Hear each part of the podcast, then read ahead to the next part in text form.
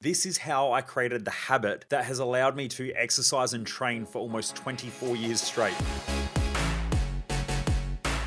Welcome to the Underestimated Entrepreneur, where I share mindset, lifestyle, and business hacking tips, tools, and some painful lessons along my journey from growing my businesses and also working with some of the top entrepreneurs, business leaders, and professional athletes.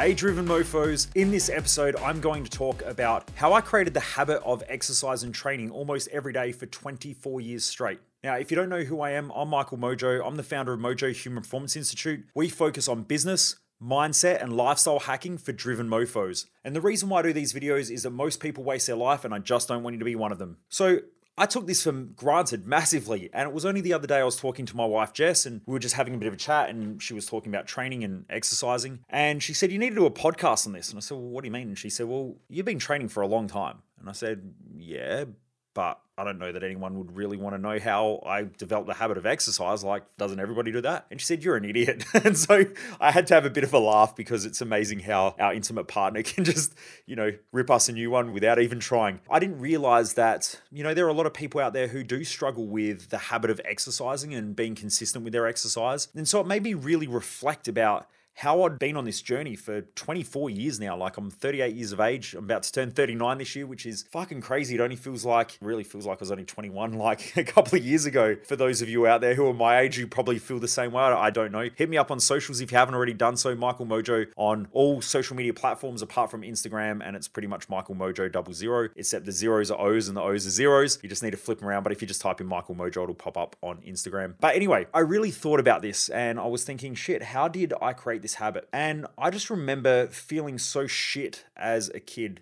and I was 14 when I started exercising. And I was lucky enough that my dad played a bit of sport as well. He played a bit of state level cricket and he also played in interstate, they call it AFL football, but he played SANFL or the South Australian Football League. He played sort of at that level and he used to train a bit as well. So I just noticed that he was doing it. So I would hop in the gym and I'd just start lifting weights. I had no fucking idea what I was doing, but I thought, you know, I'm going to start studying this. And so I remember getting this little cheesy, shitty book from the 1980s, which was like about weightlifting and all that. And I would just read it. I didn't even know back then that that would become, you know, almost a decade of my life working in gyms and exercising and training in that type of environment. The first things first was that I knew that something had to change and that I was unhappy with the way that I looked. I remember being a kid in grade five swimming class and we went to the swimming pool and all the other kids were swimming with their shirts off and I hated the way that I looked. And I don't know what caused it. I haven't really spent the time to go back and investigate why I hated my body so much. I don't know what triggered it. And maybe it was just being called fat as a kid or being called chubby, or I know that I was picked on quite a lot for having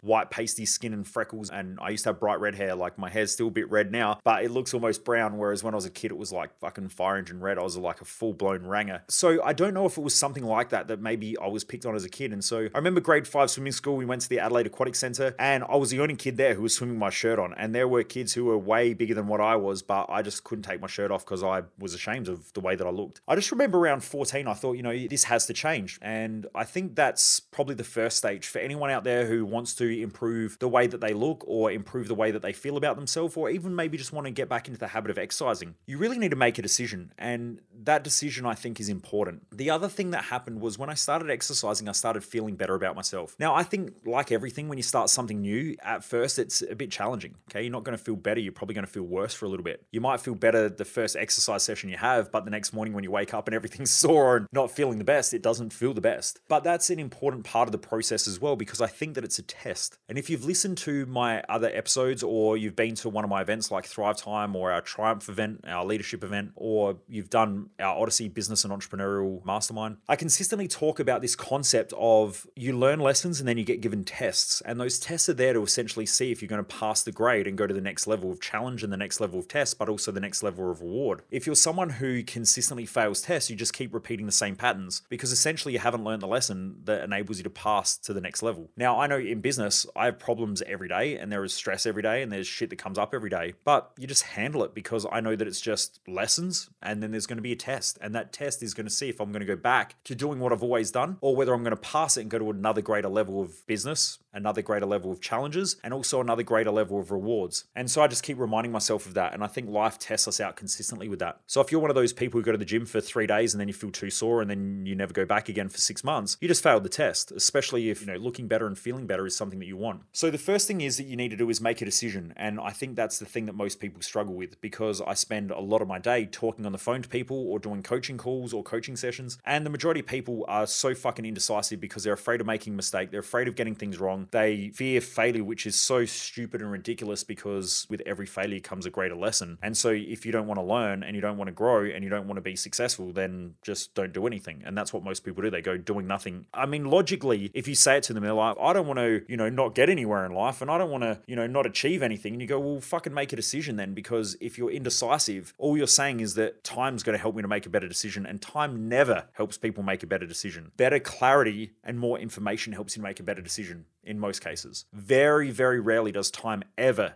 ever help make a better decision. It's just more knowledge normally does, or a better strategy, or thinking clearer. That's about it. But very rarely do people think clearer over time anyway, because they just end up with more stress and more pressure. And they go, fuck, I just wasted another year going around in circles and being indecisive. I see it every week with our events. I see people who I've spoken to three years ago and they just rock up at one of my events. And I'm like, what are you doing here? And they're like, oh man, everything got worse. And I'm like, well, no shit, it did, because you just wasted three years. Like, if you keep doing the same shit and it's bad three years ago, it's probably only going to be worse now. So that's a consistent thing. A lot of people just need a lot more pain in order to be decisive because eventually they'll get to the point where they just go, fuck it, I got nothing to lose. And then they do something. So, first of all, you need to be decisive. The second thing is that you're going to get tested. Do you really want this result or don't you want that result? And if you start letting things get in the way and you don't start planning to have things get in the way, then you'll be blindsided by them. So, the first thing that I did was when I was younger, I just trained pretty much every day. So, I would get in the gym after school or I'd get in the gym before school and I would just do something. And then I didn't even know what I was doing. I would just lift weights because I'd watch dad do it or I'd watch someone else do it and I'd watch a bit of TV or, you know, something online. I'd just start lifting. Back in the old dial up days when you had to plug the phone in and someone calls and it bloody cuts off the internet. Anyone old enough to remember that, you, you know what I'm talking about. If you're old enough, hit me up on Instagram and let me know whether you're old enough to remember dial up days. But anyway, first things first, you need to make that decision. The second thing is you're going to get tested anyway. What I would suggest is that if you want to build the habit of exercising consistently, don't go in with this idea of the perfect gym program and all that. I worked with someone ages ago and they were someone who was extremely overweight. And they said to me, Michael, I've tried different diets and I've tried different programs and nothing's worked. And I said, well, first of all, when someone says nothing works, essentially there's only two things that it could possibly be. First of all, it's you that doesn't work. Or secondly, you've done everything that didn't work and now there's only the things that work that are left. So let's just do one of those because you haven't done everything. You've just done what you think is everything as a way of getting around it. So anyway, I said to him, look, what's the deal with exercise? Like, why don't you move enough? And he said, well, there's too much work and I'm always busy and I've got a big business and blah, blah, blah. I said, well, that's okay. You're probably going to die of a heart attack anyway. Like, if you're going to die of a heart attack, just sign your business over to me anyway when you fucking die and I'll take you millions of dollars. And he looked at me and he was shocked. And I said, well, that's going to happen if you don't do something about it. So do you want to do this or not? And he said, well, yeah, I do. I do want to do something because I don't want to die. And I said, okay, cool. Well, if that's going to be the case, then let's set you up to win because winning is the most important thing because winners feel like they'll keep winning, whereas losers will set themselves up to always lose in most cases. And so I said, let's be a winner. How can we help you win? And he said, well, Michael, I don't enjoy exercising. And I said, what do you mean by exercising? And he said, well, you know, I used to play a lot of basketball when I was younger. And so for me, exercise means pushing hard and, you know, you've got to run laps on a court or, you know, you have to go to the gym and you have to work really, really hard until you almost throw up. And I said, okay, well, let's not call it exercise. Let's call it something else. And I said, can you move for 30 minutes a day? Just movement. And he goes, yeah. I said, well, cool. Let's just move for 30 minutes a day. And so what we did was I just set him up with essentially a walking program, which was just wake up and go for a walk and do that once a day. Anyway, comes back in a couple of weeks later and he said, Michael, I've lost weight. And I said, what have you been doing? And he goes, well, not only do I wake up and walk every morning, but I notice after work, it helps me to de-stress as well. So I normally go for another half an hour walk after work. So because he feels like a winner and he's doing something that's enjoyable for him because it's enabled him to de-stress or in the morning it helps him to get clear with his day, he's able to do that every day of the week. So he was doing it and now he starts losing weight and he goes, now I'm feeling good. I actually improved my diet just naturally because I wanted to eat better. And he goes, I've also been drinking more water. And I went, shit, all of this stuff is working because he set himself up to win and not to fail. So when I was younger, I just noticed that I just trained because I didn't know any different. And so that helped me massively. But all I'd done was I set myself up to win, not set myself up with a crazy program to fail. Now, I probably did that up until the age of maybe about, I don't know, maybe I started training when I was 13. Shit, might have even been longer than that. But I reckon about 14 or 15, I went to my first gym and got my first gym membership. And then when I was there, I used to watch a lot of the other jugheads train back in the day. And so I just start almost copying what they do and I start talking to them and show me stuff. And so I started training like that. And so over the years,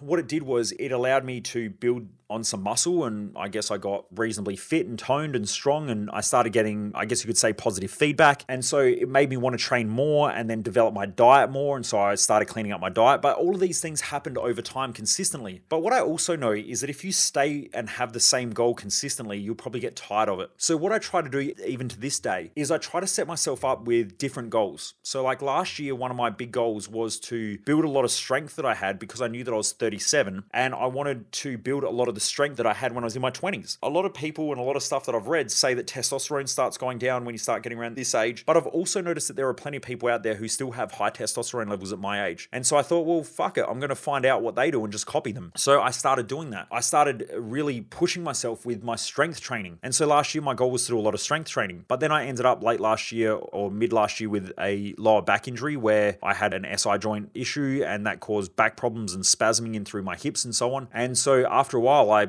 had to change my approach again. I didn't want to stop training. So I thought, well, you know what? I really want to look after my body because I had a lot of physical pain and I had pain in my neck. And then the next day it'd be my back and my hips. And something that I've always taught at my events is that if you don't work through an obstacle, it just becomes the obstacle. And so, you know, a lot of people as they age, they go, oh, my back's stuffed and my neck's stuffed and it's because I'm old. But there's no cause of you being old and your back being sore. The cause of your back problem isn't your age. And the cause of your neck problem isn't your age. And the fact that you can't walk properly has nothing to do with your age. It has everything to do with how you keep adapting to the obstacles or the problems that you have with the way that your body functions. And so I knew this. And so I thought, I'm not going to be one of those people who are going to walk around half fucked out by the time they're 50. I want to be someone who is more able to move by the time I'm 50 than what I was at 20. Now, because I was already getting injuries in my 20 from lifting too heavy and doing dumb shit with exercise, I've always sort of worked around those problems up until, you know, maybe my 30s. And so I started adapting my training and doing other things as well and maybe doing some Pilates. In my late 20s, I did a lot of stuff with Pilates and yoga. It helped me quite a lot, but I stopped doing it when I started training again for being bigger and more solid and, you know, getting back into strength training. So eventually, last year, I thought, well, hang on. What I'm going to do now is I'm going to get rid of this pain. That's been my goal up until this day. And I still do a fair bit of weight training and I still do a lot of different movement patterns. But what I'm really focusing on now is my ability to move. So I do a lot more end of range movements. My flexibility is getting better and I haven't had the flexibility in my back, in my upper back, and my hips for many, many years, maybe even in my 20s. And so now I'm getting less and less pain in my body as I get older because I'm doing more of this work. But what my approach is and the reason why I've been able to be so consistently with training is because I keep changing what I'm aiming for. Only recently, I was working with a physio who's done our Thrive Time event, and I said to him, his name's Peter, and I said, Pete, I want to start running. And he goes, okay, cool, let's put into your program. So I use other experts as well. I think that it's absolutely ludicrous to think that you'll know everything yourself. So I still have chiros and physios and podiatrists and people that I go to to be able to help me out to achieve my goals as well. I think that so many people out there try and do all this stuff alone because they try and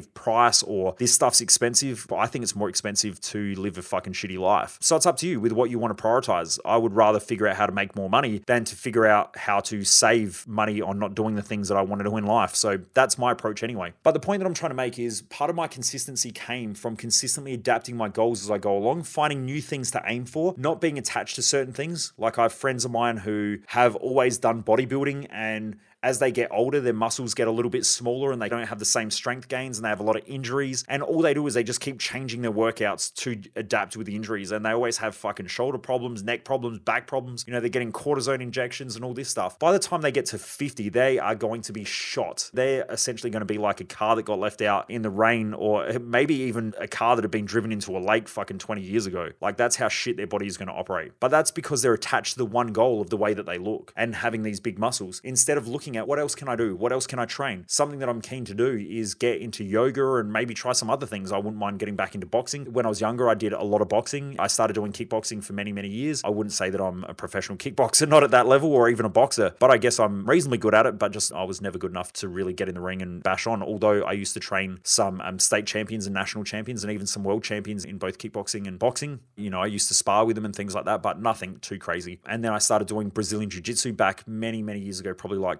15 years ago. So I did that for a while as well. And so I wouldn't mind trying out some of that stuff again and resetting my goals. So if you want to be consistent, you've got to make it fun. You've got to make it enjoyable. I think you need to be adaptable with how your body's reacting and responding and not being attached to the exercise form. You have to find things that you need to keep winning at and not set yourself up to fail. Like if I go into a gym now and there are dudes in there doing powerlifting or Olympic lifting and they're lifting heavy shit, I could get all insecure and try and, you know, I used to be able to do that and get in there and try and slam around some weights. I think that would be stupid. I'd end up with injuries, and what the fuck do I have to prove anyway? I'm not really proving it to them. I'm just trying to prove it to myself. And I think a lot of people do that in the gym anyway, is that they're so insecure, they go in there and they try to be something that they were like 20 years ago, or 15 years ago, or 10 years ago. And the truth is that we all change, and you don't have to prove anything. If you're trying to prove something to someone who's fucking 20 years younger than you, then, you know, you've got some issues. Deal with those things. Look, I hope that helps. I think they're really the keys to being consistent with exercise and training. Don't become too attached to the form of your exercise or training. Like, you know, if you're someone who, let's say, is a tradie and you've got a lot of back problems, doing yoga or Pilates might be the thing that will save your back, will probably help you to earn more money and will make you more effective. Whereas if you're a tradie and you're half cooked after the day and, you know, you're trying to go to a gym and lift heavy shit because you're trying to compete with other people because you're insecure and you feel like you crap about your body, and you're probably going to end up absolutely not only ruining your body, but you're probably not going to work effectively. So not only is your body going to be in pain consistently and you're going to feel like shit, you're also probably going to limit your earning potential because you're not going to be able to work as hard. For me, I want to work hard. I love working hard and I love training and I love exercise. So it's something that I just found that the more I do it, the more I enjoy it because I keep setting different goalposts that I want to work towards. But also, something that might help massively is to realize that the process is the goal